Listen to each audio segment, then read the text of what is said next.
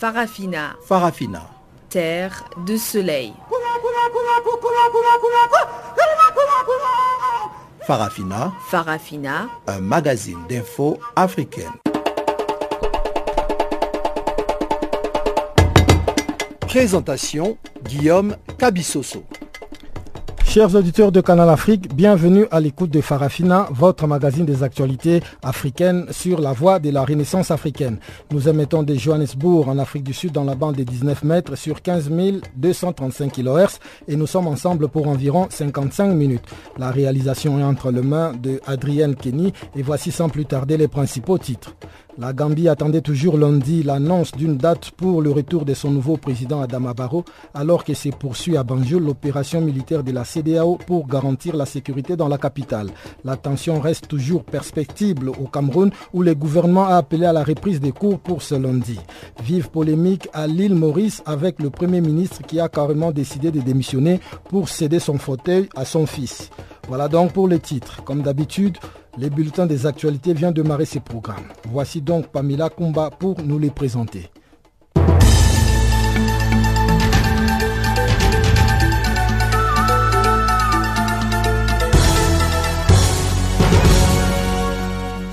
Merci Guillaume, bonjour à tous. Pravin Jagno a prêté serment ce lundi en compagnie de ses ministres. Il succède ainsi à son père, Sir Anrud Jagno, qui a annoncé sa démission après deux ans de service au poste de Premier ministre de l'île Maurice. La nouvelle a choqué plusieurs opposants qui décrivent un transfert de pouvoir monarchique et anticonstitutionnel. Sir Anrud Jagno, âgé de 86 ans, serait de santé fragile. Il avait annoncé qu'il se retirerait avant la fin de son mandat de cinq ans. Le dirigeant de Centre Droit a choisi son fils Pravin, 55 ans, qui occupait avant son investiture le poste de ministre des Finances. Sir Anrud Jagno est désormais numéro 3 du gouvernement mauricien avec le poste de ministre mentor et ministre de la Défense des partisans du MSM au pouvoir ont organisé un défilé pour célébrer l'accession de Pravin Jagno au poste de Premier ministre, alors que l'opposition à travers la commission légale du Parti mauricien social-démocrate affirme avoir un argument valable pour contester en Cour suprême la nomination de Pravin Jagno au poste de Premier ministre de l'île Maurice. Le parti met en exergue l'article 60 de la Constitution mauricienne qui stipule qu'un nouveau Premier ministre peut être nommé uniquement que si le Premier ministre sortant n'est plus membre de l'Assemblée nationale, ce qui n'est pas du tout le cas avec Sir Anrud Jagno. Forum national des opposants burundais, la société civile et la diaspora à Louvain en Belgique afin d'adopter une stratégie commune contre le pouvoir du président Pierre Kourounzinza. Cette réunion a rassemblé 34 personnalités, dont les principales figures politiques regroupées au sein du Sénarède et celles de la société civile ayant fui le Burundi en raison de la répression sanglante qui s'est abattue sur le pays. Le forum qui a démarré pendant le week-end a mis en place un plan d'action, une structure légère de coordination et un comité de conciliation et de médiation qui sera dirigé par Pierre Claver Bonimpa, une des figures les plus prestigieuses de la société civile burundaise. C'est la première fois depuis le début de la crise burundaise en avril 2015 que toutes les forces vives de la nation burundaise opposées au troisième mandat du président Pierre Kourounzinza sont réunies pour le retour de la démocratie et l'état de droit dans leur pays. Dossier gambien, à peine parti, l'ex-président Yahya Jammeh est accusé d'avoir vidé les caisses de l'État. On évoque la coquette somme de 11 millions de dollars américains ainsi que des voitures de luxe et autres biens matériels de valeur emportés par le président déchu. Ahmad Ba, le leader du Parti pour la réconciliation nationale, un des soutiens de Barrault, a appelé à la mise sur pied d'une commission d'enquête. Yaya Jammeh, qui a réussi à se décrocher un accord de dernière minute, a quitté la Gambie dans la paix et serait actuellement en Guinée équatoriale. Dans une déclaration conjointe, la CDAO, l'Union africaine et les Nations unies se sont engagés à travailler avec les nouvelles autorités gambiennes pour assurer à l'ex-chef d'État, à ses anciens ministres et à ses partisans leur sécurité et pas de chasse aux sorcières. Pour l'heure, les forces de la CDAO assurent la sécurité à travers le territoire gambien et le président réélu Adama Barrow est toujours en terre d'accueil au Sénégal. Et une information qui nous vient exclusivement du magazine Jeune Afrique, l'opposant congolais Étienne Tshisekedi serait forcé de quitter les pourparlers de la SENCO à Kinshasa pour des raisons de santé. Le magazine cite son fils, Étienne Tshisekedi, qui affirme que le chef de file de l'opposition congolaise, 84 ans, doit quitter la RD Congo pour un check-up médical en Belgique. Ce départ précipité ne remet pas du tout en cause l'application de l'accord politique du 31 décembre, rassure l'opposition. Nous y reviendrons avec plus de détails dans nos prochaines éditions. Et puis on termine en Côte d'Ivoire. Abidjan, la capitale, a encore vibré au son des manifestations, des gendarmes en colère. Ils ont barricadé la principale autoroute et bloqué la circulation, toujours dans le cadre des revendications de leurs primes. Ce mouvement était accompagné par celui de la grève des fonctionnaires qui touche notamment lycées et collèges ivoiriens. À Boaké, au centre, des centaines d'élèves sont sortis dans la rue et ont paralysé la circulation. Les grévistes demandent des augmentations de salaire, le paiement de certains arriérés de primes et protestent contre une forme de retraite intervenue en 2012. Et puis 400 pompiers issus de l'ex-rébellion ont aussi manifesté devant les locaux de l'Office national à Cocody Rivera 3. Ils revendiquent des primes de guerre. 18 d'entre eux ont été interpellés par la police. La fronde sociale a également touché des villes de l'intérieur, notamment Boaké, deuxième ville du pays, et l'épicentre de la mutinerie militaire des dernières semaines.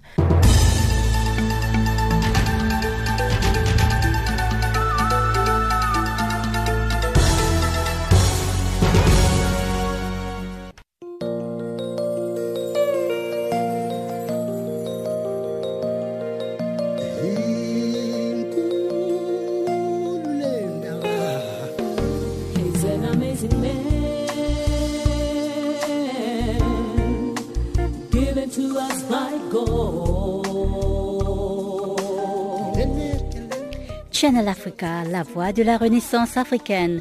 Écrivez-nous sur notre page Facebook Channel Africa. Faites-nous des tweets French Farafina ou bien Channel Africa 1.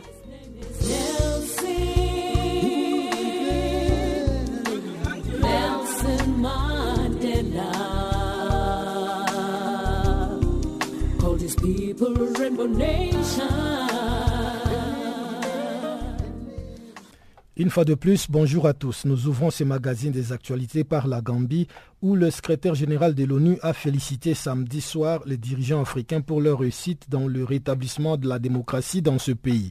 L'ex-président gambien a quitté Banjul samedi soir à bord d'un avion en partance pour la Guinée équatoriale en passant par Conakry. Yaya Djamé, au pouvoir depuis 22 ans, a cédé devant la médiation menée vendredi par le président guinéen Alpha Condé et son homologue mauritanien Ould Abdel Aziz au nom de cette organisation régionale réunissant 15 pays. Une mise en perspective d'Isabelle Dupuis. Le secrétaire général de l'ONU a félicité samedi soir les dirigeants africains pour leur réussite dans le rétablissement de la démocratie en Gambie.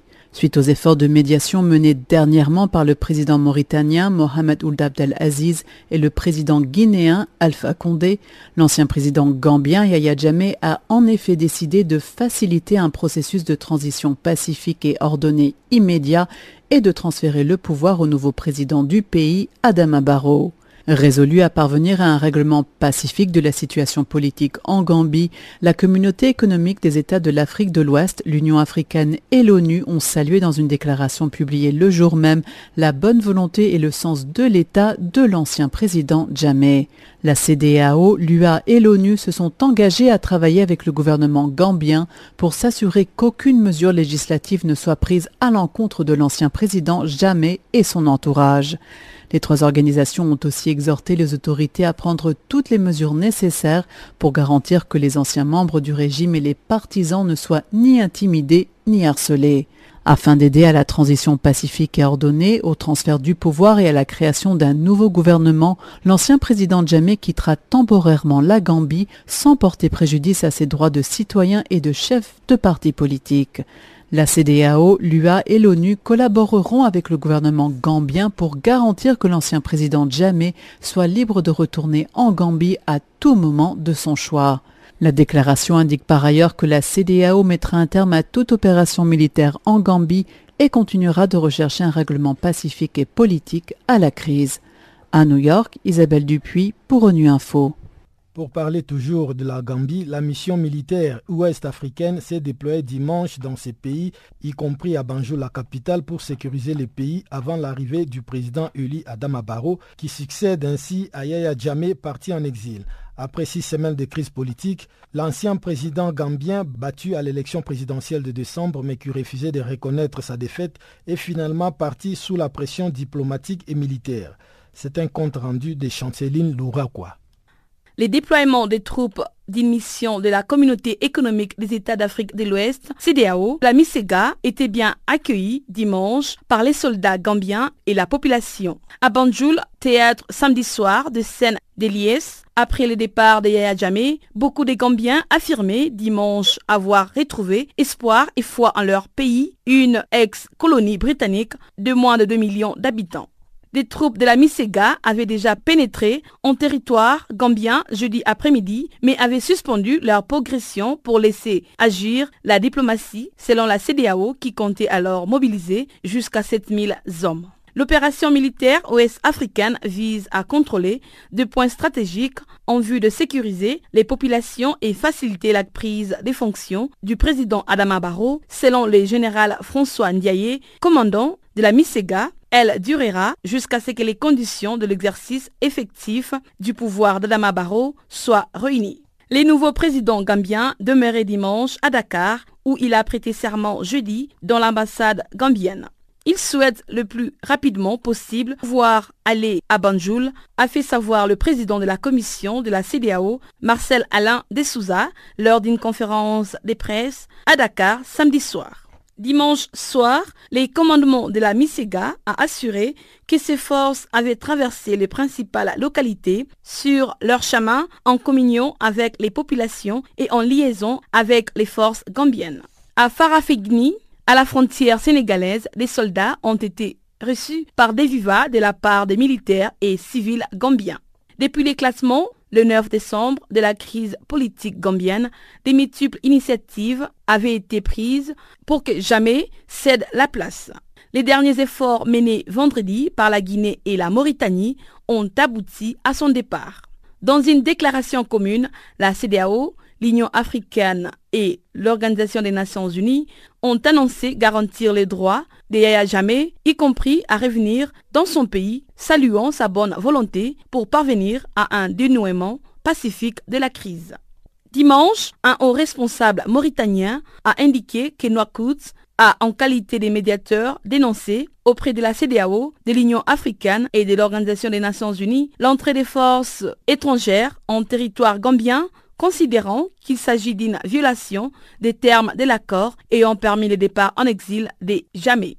La Mauritanie a été saisie par les autorités gambiennes, notamment les présidents du Parlement et le secrétaire général de la présidence selon ses responsables mauritaniens. Le principal parti de l'opposition de Guinée équatoriale, la Convergence pour la démocratie sociale, a dénoncé dans un communiqué la décision d'accueillir l'ex-dictateur des Gambies. Au Niger, le président du syndicat des commerçants exportateurs et importateurs, Sani Chekarao, est libre. Un juge l'a relaxé ce matin au bénéfice du doute. En rappel, Sani Chirakao a été arrêté et accusé de provocation d'attroupement non armé suivi des faits au lendemain de la marche organisée par la société civile en décembre 2015. Suivant la joie de Chaibou Chambiano, le secrétaire général du syndicat, au sortir de l'audience de ce matin au tribunal de Niamey. Il est au micro de notre correspondant Abdul Razak Idrissa. Euh, je remercie la justice euh, nigérienne à laquelle j'avais dit que nous faisions confiance. La décision vient de tomber. Et Sani Shekarao est libéré au bénéfice du doute. Donc vraiment, nous remercions euh, les juges qui ont lu le droit et également tous ceux qui, de près ou de loin, ont contribué pour qu'il soit libre. Est-ce à dire que cette affaire est close pour toujours L'affaire, elle est close. Elle est close parce que on dit le bénéfice du doute. Donc ce que, tout ce qui a été euh, euh, comme charge euh, sur lui, on, on dit que ce n'est pas, c'est pas clair véritablement. Donc il y a, y a doute dedans. Et la justice a rendu la sentence. On dit qu'il faut le libérer. Toujours au Niger, notre correspondant a recueilli quelques réactions des citoyens de la capitale Niamey sur la décision de Yaya Djamé de quitter le pouvoir et le pays après les élections de décembre dernier qu'il a perdu et reconnu dans un premier temps avant de se rétracter. Moi je pense que dans son cas, n'importe qui aurait fait la même chose. Et vous avez vu, euh, il a été question pour lui donc de négocier une sortie honorable et assurer ses arrières il laisse derrière lui un parti politique, il laisse derrière lui une armée qu'il a constituée. Donc c'est en fait pour ces gens-là que Yahya voulait, euh, faisait de la résistance, pas pour lui-même. Et finalement, vous avez vu que malgré les menaces, euh, la diplomatie guinéenne et surtout celle de la Mauritanie ont fini par euh, le convaincre de s'en aller. Et, ses déclarations, avant de partir, c'était des déclarations d'apaisement. Je m'en vais pas parce que je suis faible, je m'en vais parce que je vais éviter à mon pays un bain de sang. Donc je pense que ce monsieur-là, moi, c'est pas mon ami, hein, c'est pas, je n'aime pas ce qu'il a fait pendant les 22 ans, mais ce qu'il a fait pendant les dernières semaines m'engage parce que je me dis que euh, même si nous le traitons de dictateur, à partir du moment où il accepte de perdre les élections, il faut le laisser aller. Amène les dirigeants africains à comprendre, pour ceux qui sont en exercice, que le pouvoir, quand on l'a, il faut bien l'exercer. Il faut l'exercer dans la justice, dans l'équité, de manière à ce que vous que vous n'ayez pas de difficultés à le quitter. Parce que ce n'est pas avoir le pouvoir qui est difficile, mais comment le quitter et continuer à mener une vie paisible comme un citoyen ordinaire. C'est ça la difficulté et c'est ça qui amène beaucoup de dirigeants africains à s'opposer au principe de partir avec tous les moyens. Donc cette leçon doit être suffisamment apprise par les dirigeants en activité. Deuxième aspect, c'est une avancée de la démocratie, du moment où, à partir des négociations, certains chefs d'État sont parvenus à convaincre euh, un des leurs pour qu'ils reviennent à la raison. Donc du point de vue aussi de l'avancée démocratique, ça montre que beaucoup de dirigeants africains aujourd'hui, ou le peuple africain en général est attaché à sa démocratie et veut que le respect du vote des zones soit véritablement une réalité. Ça a été. Maintenant, les gens attendent véritablement le retour de Barreau au pouvoir parce que lui-même il est en exil quelque part euh, par la force des choses. Et il faut dire que son retour là, aujourd'hui, doit être le plus rapide possible. Puisqu'il y a un vide au sommet de l'État et il ne doit pas y avoir un vide.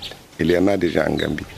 Je ne sais pas le pouvoir est assuré par qui aujourd'hui, mais nous souhaitons bien que eh, Barreau regagne rapidement la Gambie, qu'il prenne les commandes de l'État en main et qu'il s'assure véritablement, lui aussi de son côté, qu'il n'y ait pas de chasse à la sorcière. Il est temps que nos dirigeants sachent qu'il faut respecter les constitutions et les règlements de leurs pays respectifs. Parce que le fait qu'un dirigeant décide de ne pas quitter un pouvoir ou bien de briguer illégalement un autre mandat, ça ne fait que ternir l'image de l'Afrique et l'image aussi des dirigeants. Ça vraiment, je suis très content. Parce que dans tous les cas, s'ils décident de rester au pouvoir, ça ne va amener que des escalades de guerre. C'est une bonne chose au moment où il a décidé de quitter le pouvoir, sans pour autant que les armes parlent. Donc c'est une bonne chose pour nous, pour lui d'abord, pour la Gambie et pour l'Afrique et pour le monde surtout donc la démocratie va être restaurée là-bas. Donc pour moi c'est une bonne chose vraiment. Je me présente euh, Hassan Kachella Mustafa. Donc euh, c'est une bonne chose pour nous si aujourd'hui Yaya Jamais a décidé de partir et de faire respecter les principes d'alternance. C'est une bonne chose puisque ça fait partie dans l'intérêt de leur pays, de la cohésion sociale. Donc, euh, et tous ceux qui s'en suivent. Moi, je trouve vraiment que c'est salutaire puisqu'ils ne sont pas venus aux armes et que, et que vraiment c'est c'est un bon exemple pour ceux qui, ceux qui veulent prendre la même voie que lui. Puisque aujourd'hui, malgré ce qu'on voit à la télé, les déploiements des armées africaines vis-à-vis de la Gambie, ils ne sont pas arrivés au bain de. Je trouve vraiment salutaire de sa part. C'est une très bonne chose qu'il vient d'annoncer du moment où eh, la CDAO voulait intervenir euh, militairement. Nous pensons que, lui-même, Yaya Gamé, il vient d'annoncer qu'il va quitter le pouvoir. Et ça va soulager tout le continent africain parce que nous avons tant souffert avec les interventions militaires là qui met en danger la population, surtout les Dossier Cameroun, l'arrestation de Paul A. Abin, avocat général près la Cour suprême du Cameroun pendant les week-ends écoulés, alimente la toile. Il a été interpellé à son domicile pour être entendu après l'interdiction du consortium et du SCNC, deux mouvements qui prônent le fédéralisme et la sécession. L'analyste politique Simon Pierre Etundi pense que les internautes extrapolent le problème anglophone dont les solutions sont compromises par la surenchère il y a bien eu un magistrat qui a été arrêté, qui était euh, procureur à la Cour suprême du Cameroun, un très haut magistrat, qui est un homme politique connu ici, mais qui se trouve très proche du SNC et qui a semblé épouser leur thèse. Donc il a été interpellé par la police pour être exploité. C'est tout. Mm-hmm. Donc maintenant on fait, on généralise comme si c'est vrai qu'il est anglophone, mais le SNC et le consortium ont été officiellement dissous. Donc, toute personne qui se réclame ou qui propage les idées est considérée comme une personne subversive au sens de la loi du Cameroun. Donc, avant de faire le matamor, il faut d'abord s'assurer qu'on a les moyens de sa politique. C'est tout. Dans aucun pays, on ne peut tolérer des idées euh, qui prônent la haine, la division et le désordre le gouvernement camerounais a juste pris ses responsabilités. C'est mhm. tout. Donc, de, de dire qu'il y a une chasse aux sorcières, non. Jusqu'alors, on les, on les laissait faire. Le FNC n'avait jamais été formellement interdit au Cameroun. Le consortium a été créé récemment. On les a laissés revendiquer, poser des problèmes. Le gouvernement a à la table de négociation. Chaque fois qu'on fait deux pas en avant, eux, ils nous ramènent avec quatre pas en arrière on, identifie un certain nombre de points sur lesquels on va discuter. Dès qu'on arrive là-bas, on commence à aller trouver des solutions à ces différents points. Ils ramènent de nouvelles exigences. C'était pour faire tourner la République en rond. Donc, les problèmes, ils sont là, ils sont, ils sont là. Il y a un, malaise social bien réel entre le bloc francophone et le bloc anglophone, mais de l'a exagéré euh, de dire qu'il y a la chasse aux sorcières, c'est vraiment des affabulations. On essaie juste pour l'instant d'identifier les meneurs les plus radicaux de toutes ces affaires-là. Parce qu'avant, au départ, le problème, c'était quoi? C'était une revendication corporatiste des pratiquants du droit. Et après, celle des enseignants, qui avaient des problèmes de fond qui étaient tout à fait justifiés. le gouvernement a, a, a, de reconnaître effectivement que il y avait des améliorations à faire. On a commencé, on a créé des comités pour réfléchir, pour trouver des solutions pérennes. Au fur et à mesure qu'on avance, les gens nous ramènent avec d'autres sujets. Il faut libérer les gens qui ont cassé, brûlé.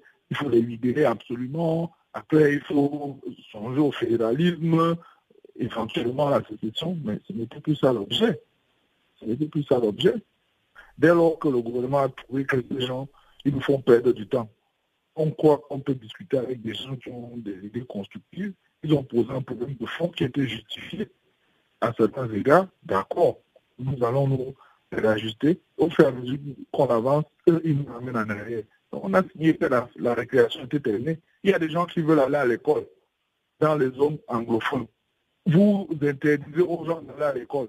Tout le monde n'est pas obligé de suivre le mot d'ordre de grève. Est-ce que la grève est forcée c'est parce qu'il y a eu des voix de fait sur des gens qui ont décidé de ne pas suivre le mot d'ordre de, grève dans les partis anglophones que le gouvernement a été obligé de suivre.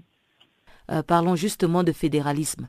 Comment en êtes-vous arrivé du fédéralisme à la sécession? Il se trouve tout simplement que depuis toujours, ça a toujours été dans la question de la sécession. Il y a eu un groupuscule euh, radicaux qui ont toujours prôné la sécession, les militants qui étaient regroupés autour du SNC.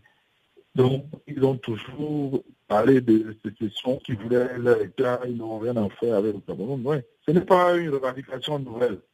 D'un autre côté, il y avait des gens qui euh, souhaitaient que l'on revienne au fédéralisme qui était appliqué euh, à l'orée des, des indépendances.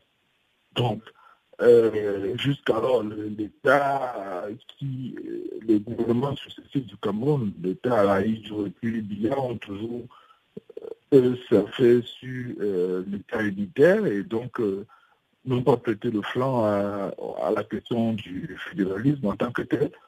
Et au cours des dernières années, on a plutôt incliné vers une décentralisation accentuée.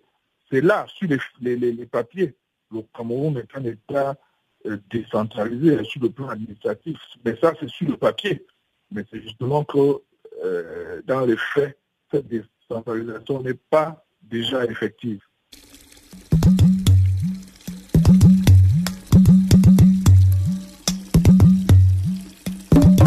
Vous écoutez Channel Africa à la radio et sur internet www.channelafrica.org.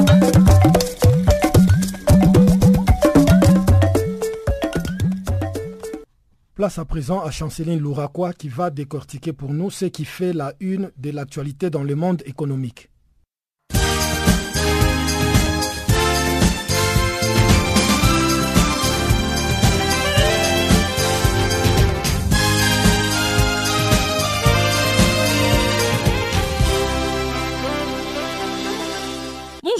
Chers auditeurs de Channel Africa. Financial Afrique annonce ce lundi 23 janvier 2017 l'arrivée au Togo d'une mission de la Banque mondiale. Cette dernière poursuit l'objectif du Fonds monétaire international ayant séjourné dans la capitale togolaise du 5 au 18 janvier dernier. Il s'agit en fait d'un prêt remboursable sur une période de 10 ans avec un différé de 5 ans.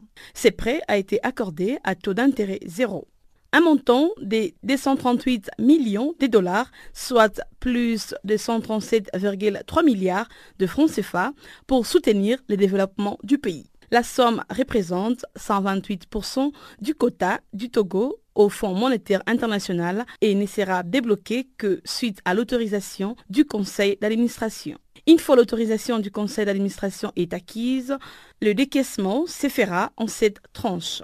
Notons que le premier transfert pourrait intervenir au plus tard le mois d'avril prochain. La compagnie Aigle Azur a présenté le week-end les bilans d'une année d'activité au Sénégal. C'était en présence des autorités du secteur et de l'ambassadeur de France.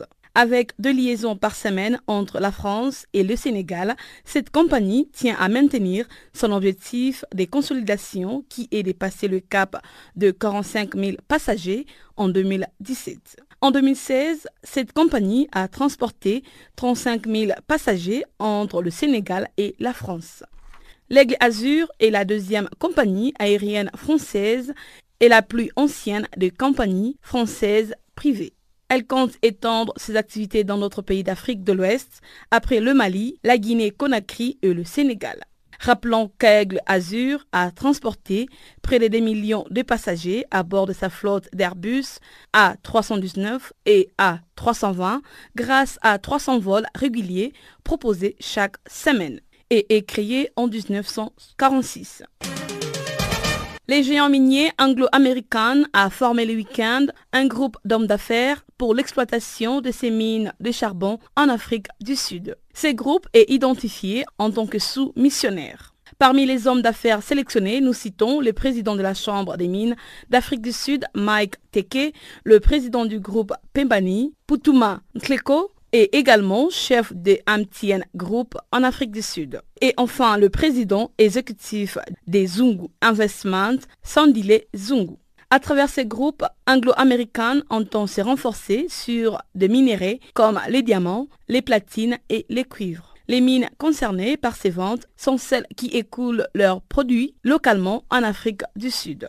Il s'agit donc des mines de New Val, de Kriel et enfin les mines de New Danemark qui auraient produit près de millions de tonnes de charbon au troisième trimestre de l'année dernière. Rappelons qu'en février dernier, son intention était de vendre plus de la moitié de ses exploitations afin de se concentrer sur certains produits à fort potentiel international. En République démocratique du Congo, la chinoise China Molib Denum, CO, a signé le week-end des accords avec les fonds d'investissement chinois BHR Patna pour l'acquisition d'une participation minoritaire de 24% indirecte dans Tenke Fungorume Mining SE auprès de Lundin Mining. L'accord est assorti d'un droit de péremption stipulant que dans le cas où les fonds d'investissement chinois décidaient à l'avenir de sortir de Tenke Fourmé Mining, la chinoise China Molib Denum CO aurait les droits de racheter les participations. Cet accord a été signé dans ce sens pour assurer la stabilité et la continuité de l'actionnariat. Il s'agit d'une option d'achat et de vente. Cette option donne une assurance sur toute vente future de la participation indirecte du fonds d'investissement chinois dans Tenke Furume Mining. En vertu de l'accord, la chinoise China Molib Denum, CO, fournira désormais des garanties financières et d'autres assistances à fonds d'investissement chinois pour s'assurer de l'acquisition. Bref, la chinoise China Molib Denum, CEO, tient à réaffirmer son engagement à travailler avec les fonds d'investissement chinois et la GECAMINE pour les bénéfices à long terme de la mine des cuivres cobalt située en République démocratique du Congo.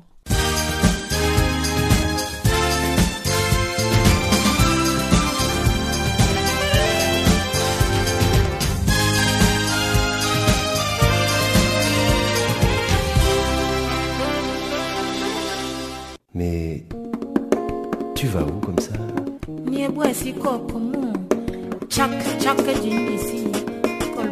Channel Africa. Channel Africa. Channel Africa, la voix de la Renaissance africaine. Retrouve-nous sur www.channelafrica.co.za.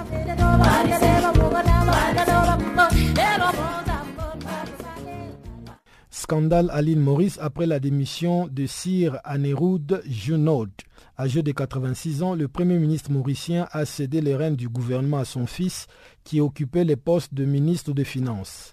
Aneroud Junod abandonne ainsi les pouvoirs après deux ans d'exercice sur les cinq années prévues au poste du Premier ministre. La cérémonie de prestation de serment du nouveau Premier ministre et de ses ministres s'est tenue ce lundi à Port-Louis, la capitale mauricienne. Et nous avons joint notre consoeur Rachel Boerod de Radio Plus pour plus de détails. Le Premier ministre a démissionné ce matin, il a remis sa lettre de démission à la présidente. Et euh, comme vous savez, son fils, Pravin Jagnat, qui est lui maintenant le Premier ministre, il vient tout juste de prêter serment. Euh, c'est toujours en cours, ça a commencé le, la cérémonie officielle a commencé à 15 heures, il y a euh, une trentaine, environ 30 minutes. Ben là, il y a eu avec euh, cette démission un remaniement ministériel. Il y a certains ministres, certains qui n'étaient pas ministres, qui étaient juste des députés, des euh, PPS, qui sont maintenant ministres et sont tous en train de prêter serment. Et que devient euh, Anroud Jagnot Il reste au sein du gouvernement en tant que ministre. Ministre de l'Intérieur. Saniro Jagnot est maintenant ministre de l'Intérieur et mentor ministre. Y avait-il des tensions? C'était prévisible qu'il démissionne? C'était prévisible. le Saniro Jagnot l'avait lui-même annoncé l'année dernière qu'il allait, euh, en temps et lieu, qu'il allait passer le, pouvoir et il y a eu beaucoup de polémiques, beaucoup de discussions, beaucoup de gens, surtout l'opposition, qui n'étaient pas d'accord. Et donc finalement, il a, il a annoncé samedi et, et voilà. Ce qu'il ce qu'il dit, c'est qu'il rend... Euh, dans la Constitution, c'est the one who commands the majority qui devient le Premier ministre. Et comme c'est Pravin Jagnat qui est euh, who commands the majority, c'est lui le leader du MSM. Donc c'est lui qui devient le, Premier ministre. Ce qu'il disait avant, c'était qu'il rend juste euh, à la Constitution ce qui est à la Constitution, vous voyez. Et, en même temps, parallèlement, euh, il y a les quatre partis de l'opposition qui ont fait un front commun contester euh, cette euh, ascension de Pravin Jagnat au poste de Premier ministre. pourquoi? Parce que c'est le fils ou bien c'est à cause de son bagage politique? ils disent que c'est anticonstitutionnel parce que selon la façon dont ils interprètent la Constitution, c'est que le Premier ministre démissionne quand il est décédé ou qu'il n'est plus, il ne doit plus être au sein du gouvernement. Et c'est à ce moment-là qu'on a un autre Premier ministre. Mais en ce qui se passe là, en ce moment, euh, Jagnot, il démissionne, mais il reste au sein du gouvernement. Donc l'opposition euh, contestent euh, cette ascension en disant que c'est anticonstitutionnel parce qu'Anero est toujours au sein du gouvernement. Mhm. J'ai lu un peu qu'il disait qu'il cède le pouvoir à quelqu'un de plus jeune et de plus dynamique, mais y avait-il autre chose qui l'a amené à démissionner? Autre chose qui l'a amené à démissionner, on, peut aussi dire son état de santé. Il ne jouit pas d'une très bonne santé. À Vdeuil, il est quand même très âgé. On n'est pas sûr. on dit qu'il a eu quand même beaucoup de pression. Il y a beaucoup de gens qui voulaient que ce soit Pravin Gordhan qui devient le Premier ministre qui, succède. Dans votre constitution, est-ce qu'il y a un moyen légal euh, afin de pouvoir euh, contrer cette décision. Bon, c'est vrai que c'est un peu tard parce que Pravin prête maintenant serment, mais y a-t-il quand même des moyens légaux euh, afin de pouvoir renverser cette décision? Il y a deux sections de, la Constitution que chacun peut interpréter à sa manière comme des loopholes dans la Constitution qu'ils peuvent utiliser pour accéder à, à ce pouvoir-là. Donc, c'est très difficile de... parce que je crois qu'à l'époque, il ne s'attendait pas à ce qu'un Premier ministre euh, démissionne. Donc cette section de la Constitution, elle est très vague. Donc on ne peut pas s'appuyer dessus pour euh, dire, ben, c'est aller entamer des actions légales. Direction maintenant la Tunisie où le 23e congrès du puissant syndicat UGTT s'est ouvert dimanche un rendez-vous crucial lors duquel le prix Nobel de la paix 2015 doit débattre de sa place dans le paysage politique et social et renouveler sa direction six ans après la révolution. Élu fin 2011, moins d'un an après la chute de Ben Ali, le secrétaire général de l'Union générale tunisienne du travail, Houssine Abbassi, doit passer la main lors de ses congrès prévus sur quatre jours. Un nouveau bureau exécutif doit aussi être élu. L'événement a débuté en milieu de matinée dimanche en présence de plus de 500 participants et plusieurs milliers d'invités, dont des responsables des centrales syndicales européennes et latino-américaines. Dans une chaude ambiance, l'hymne national et celui du syndicat ont retenti, tandis que des slogans en hommage au sang des martyrs ont été scandés en référence aux morts de la révolution de 2011 ayant précipité la chute de Zine El Abidine Ben Ali. Fondée le 20 janvier 1946 par les leaders nationalistes Farah Ached, la centrale a toujours été un mouvement très politisé. Mais au sein d'un quartet d'organisations de la société civile, son apport a été jugé crucial en 2013 dans le dialogue national ayant permis de sauver la transition démocratique. Ce quartet a reçu fin 2015 le Nobel de la paix une haute distinction que Ouchin Abbassi a qualifiée d'hommage aux martyrs de la Tunisie démocratique. Élu au bureau exécutif en 2006, puis secrétaire général en 2011, cet ancien instituteur de 69 ans a appelé ces derniers jours son successeur à poursuivre sur le même chemin du militantisme. Deux secrétaires généraux adjoints sont favoris. Il s'agit de Boali Barki et Noureddin Taboubi. Une femme doit par ailleurs figurer pour la première fois parmi les 13 membres du nouveau bureau exécutif. Dans un pays miné par les conflits sociaux, le débat et l'issue du congrès seront suivis de très près. Cette semaine, l'hebdomadaire Réalité a exhorté la centrale à ne plus faire l'impasse sur sa nécessaire modernisation en critiquant son intransigeance lors des récentes négociations malgré l'entrée en fonction d'un nouveau gouvernement d'union mi-2016 dans lequel figurent deux ex-responsables de l'UGTT, l'autonome a été marqué par un bras de fer sur un gel des salaires dans la fonction publique, les syndicats menaçant d'une grève générale.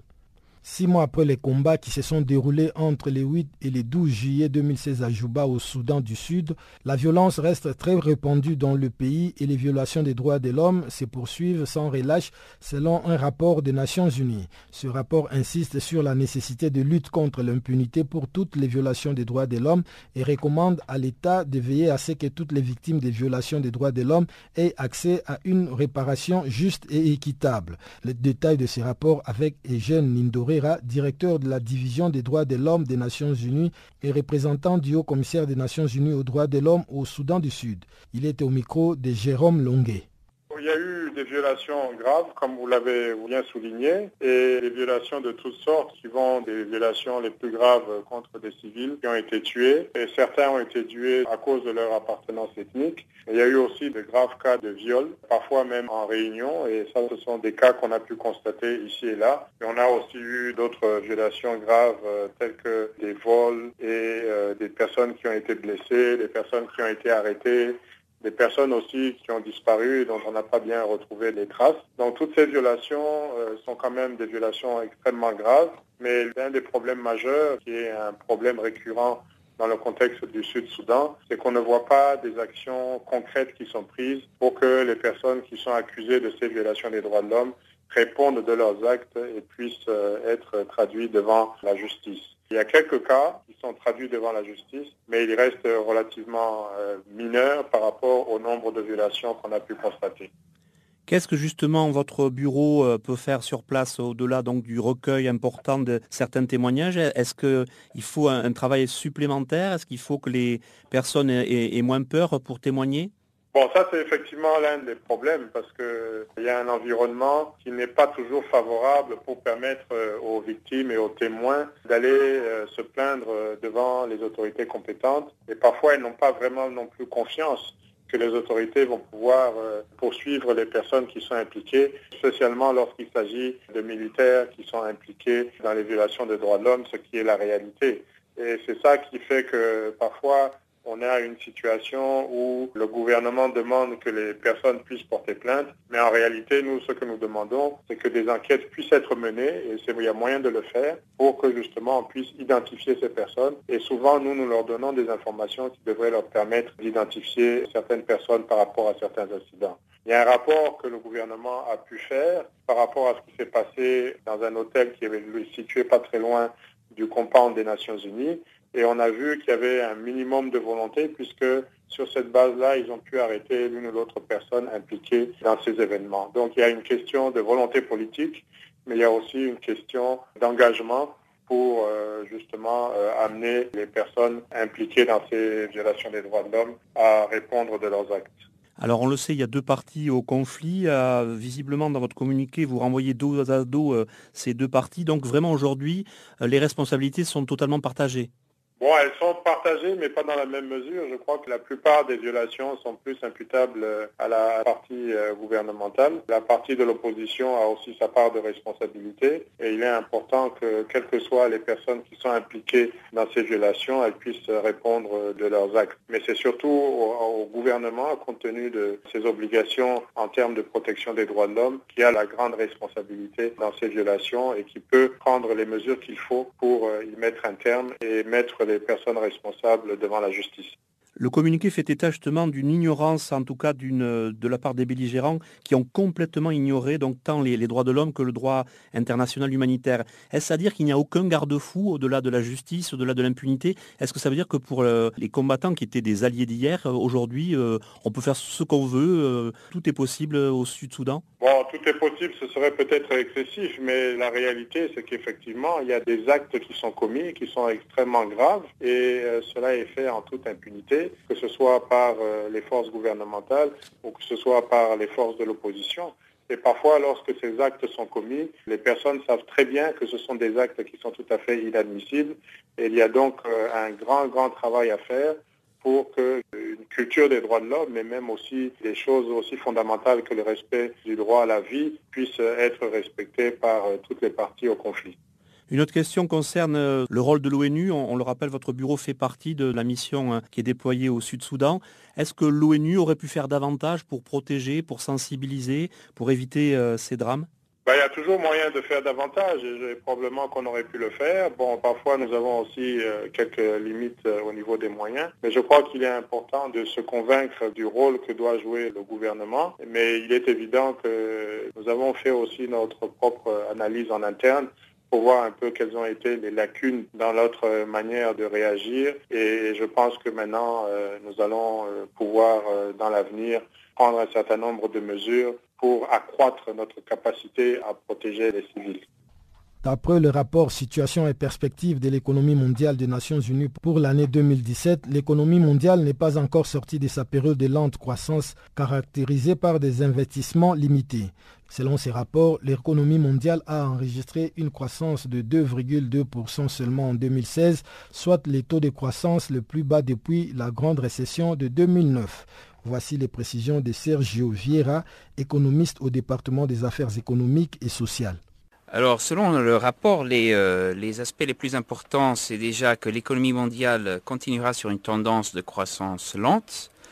Euh, en 2016, on a une croissance de 2,2%, et ce qui est la croissance la plus lente depuis 2009. Et il y aura une légère amélioration en 2017 de 2,7% euh, et en 2018 2,9%. Juste pour donner une perspective euh, sur ce que cela veut dire euh, sur le PIB par tête, cela équivaut à une croissance de 1,5% du PIB par tête en moyenne pour la période 2016-2018. Et si on compare ça avec euh, la période 98 et 2007, lorsque le produit par tête était de 2,1%. Donc il y a clairement une grande différence. Le rapport avance également quatre raisons principales pour cette reprise faible. D'une part, la reprise économique dans les pays développés reste modeste. La demande faible dans ces pays et le ralentissement de l'économie euh, chinoise mènent à une tendance lente du commerce international, ce qui affecte forcément les pays en développement. Euh, les investissements privés et publics restent limités, notamment dans les pays développés euh, en raison des restrictions du budgétaire, et ce qui mène forcément à moins d'investissements euh, en infrastructure et dans les domaines sociaux, mais aussi le climat d'incertitude politique qui ne favorise pas l'investissement privé. Quelle est euh, donc pour l'Afrique la situation? Comment se porte l'Afrique? L'Afrique dans son ensemble a connu une année 2016 difficile, avec une croissance de 1,7% en 2016, mais une reprise modérée est espérée pour euh, la croissance économique en 2017 de 3,2% et en 2018 de 3,8%. Alors cette amélioration euh, sera possible grâce à une augmentation des prix des matières premières, ce qui bénéficiera forcément les pays exportateurs de ces produits de base, et ceci atténuera forcément la pression sur les balances fiscales et l'endettement externe de ces pays, donnant plus de marge de manœuvre à des politiques de relancement économique. Un autre aspect important sera la reprise de la demande interne dans les pays qui disposent d'une euh, demande interne beaucoup plus vaste, euh, qui vont continuer surtout avec des grands projets d'investissement en infrastructure.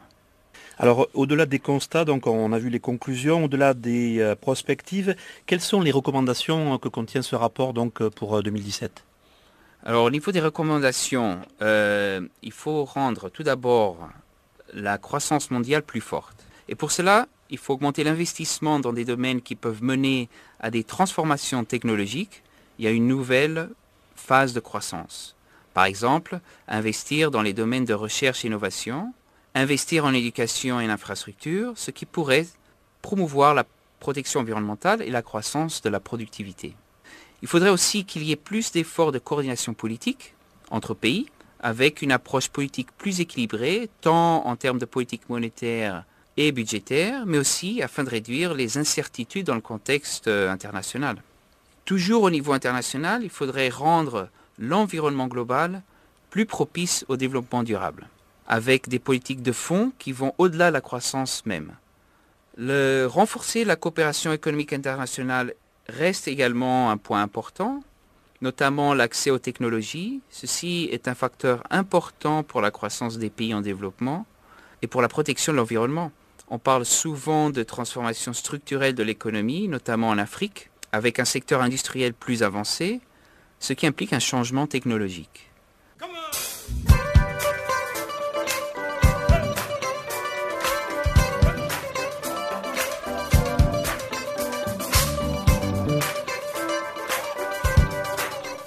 Farafina, votre rendez-vous hebdomadaire sur Channel Africa, la radio panafricaine. Farafina, votre programme des actualités en langue française sur Channel Africa.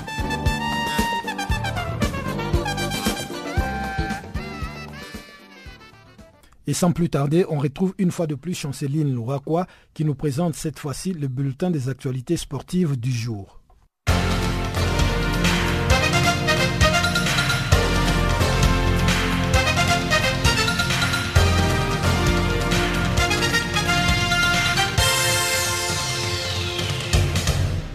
Bonjour. Notre bulletin des sports commence avec la Coupe d'Afrique des Nations 2017 qui se poursuit jusqu'au 5 février prochain au Gabon. Les Aigles des Carthage joueront ce lundi face au Zimbabwe à Libreville et l'Algérie sera opposée au Sénégal à Franceville. Les matchs de la troisième journée de la phase des groupes de la 31e édition de la Coupe d'Afrique des Nations ont débuté les dimanches. Le Cameroun a joué contre les Gabon et la Guinée-Bissau s'est opposé au Burkina Faso à Franceville. Les Gabon, pays hôte de la compétition, a été éliminé les week-ends après un nul de 0 but partout face au Cameroun à Libreville. Les Burkina Faso s'est imposé sur les scores de 2 buts à 0 face à la Guinée-Bissau en Franceville.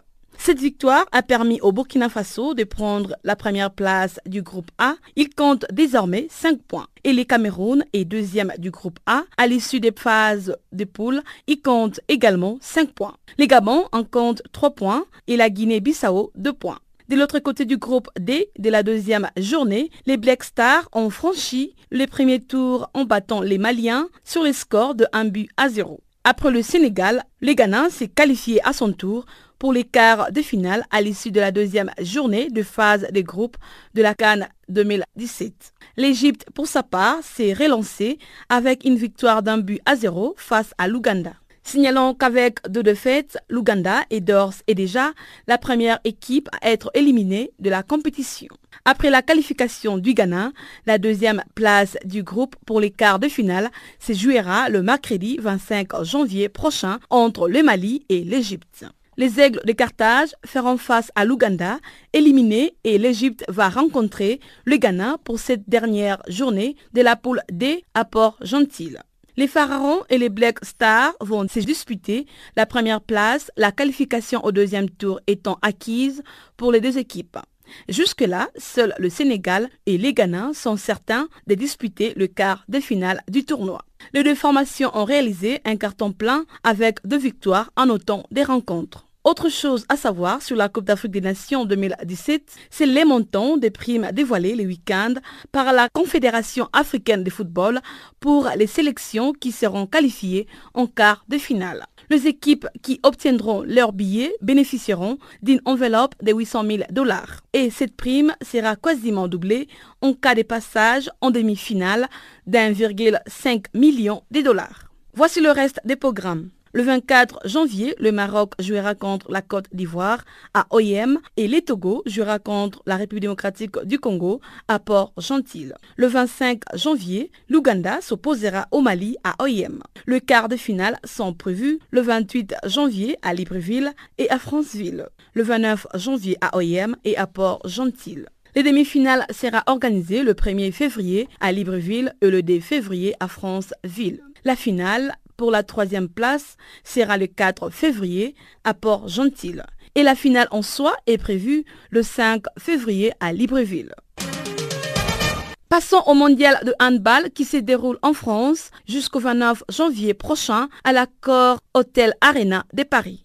Les Égyptiens champions d'Afrique en titre ont réussi à franchir le premier tour comme lors des deux derniers mondiaux. Les Pharaons ont joué contre la Croatie sur les scores de 21 à 19. Pour les deux autres représentants africains, la Tunisie et l'Angola ont en revanche été éliminés dès le premier tour à l'accord Hôtel Arena de Paris. Malgré une ultime victoire face aux Angolais, 43 à 34, les Aigles de Carthage subissent le même sort que les Palanca Negra. Le Tunisien termine cinquième de la poule B derrière l'Islande qui est qualifiée pour le huitième de finale.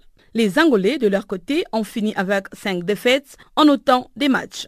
Le quart de finale sont prévus le mardi 24 janvier et la demi-finale le 26 janvier prochain, toujours à l'accord Hôtel Arena de Paris. Ensuite, la petite finale est prévue le 28 janvier et la finale en soi le 29 janvier à Paris.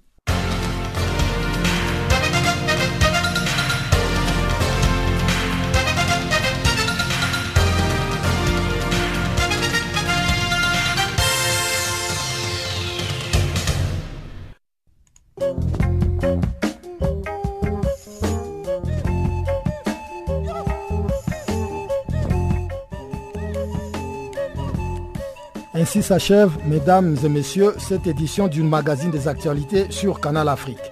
Avec vous, c'était Guillaume Cabissoso. Mesdames, Mesdemoiselles, Messieurs, merci de votre aimable fidélité. Le prochain rendez-vous est pris pour demain, même heure, même fréquence. Au revoir.